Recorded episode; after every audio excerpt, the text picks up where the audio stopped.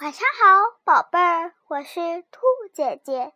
今天兔姐姐给你们讲一个叫《宝贝儿睡个好觉》的故事，《宝贝儿睡个好觉》系列。今天兔姐姐给你们讲的故事叫《泰迪熊找不到了》，是关于一家怪物的事情。好了，说这么多也没有用。好了，现在我们的故事即将开始。宝贝儿，睡个好觉。泰迪熊找不到了。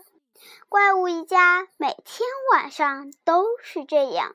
宝宝不想上床睡觉，因为他害怕天黑。可如果妈妈把灯打开，宝宝又睡不着了，因为光线太亮。宝宝困了，没力气刷牙。可是等爸爸帮他把牙刷完以后，宝宝又睡不着了，因为他肚子饿了。今天的情况格外糟糕，泰迪熊玩具不见了，没有泰迪熊，我睡不着。宝宝带着哭腔说。于是爸爸和妈妈开始四处寻找：床下面、床后面、床旁边、沙发下面、沙发后面、沙发旁边。可大家怎么也找不到泰迪熊。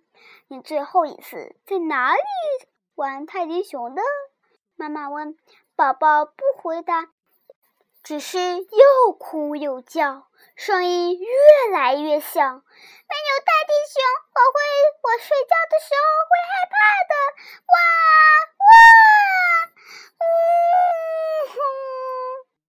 邻居跑了过来，不高兴地喊道：“出什么了事了？又吵又闹的。”不过知道事情的原因后，他也开始帮忙找泰迪熊。邻居找啊找。地毯下面，地毯上面，地毯旁边，装满积木的盒子后面，装满积木的盒子旁边，装满积木的盒子里面，可是还是不见泰迪熊的踪影。我要泰迪熊！宝宝喊着。小家伙个头不大，可声音可真不小。这是，住在对面的怪物爷爷奶奶，还有怪物理发师。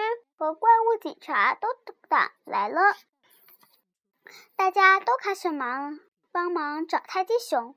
怪物宝宝的三轮脚踏车下面，脚踏车后面，脚踏车旁边，宝宝的夜壶下面，夜壶旁边，夜壶里面，大家到处都找遍了，每个人都只顾找泰迪熊，谁也没有注意到宝宝已经不哭了。他爬到柱柜子上，想从那上面瞧一瞧大家找泰迪熊的样子。看啊，大家手脚并用，在地上爬行，伸着脑袋到处打量，还把长着缝乱线绒毛的屁股撅着老高。在柜子上面看，这情景真是太有趣啦！宝宝有点困了，他想说。蜷缩在角落睡了一会儿，可是刚坐下来，就感觉到似乎坐在什么软软、软软乎乎的东西上。哇，是他的泰迪熊！可是泰迪熊是怎么跑到这么高的柜子上来的呢？算了，就让大家再找一会儿吧。这样一来，宝宝就不孤单啦。没过多久，宝宝就睡着了。他脸上挂着幸福的微笑，还大声打着呼噜呢。至于泰迪熊嘛，被宝宝搂在他胖乎乎的肚子上，看来大人们还要找上好半天呢。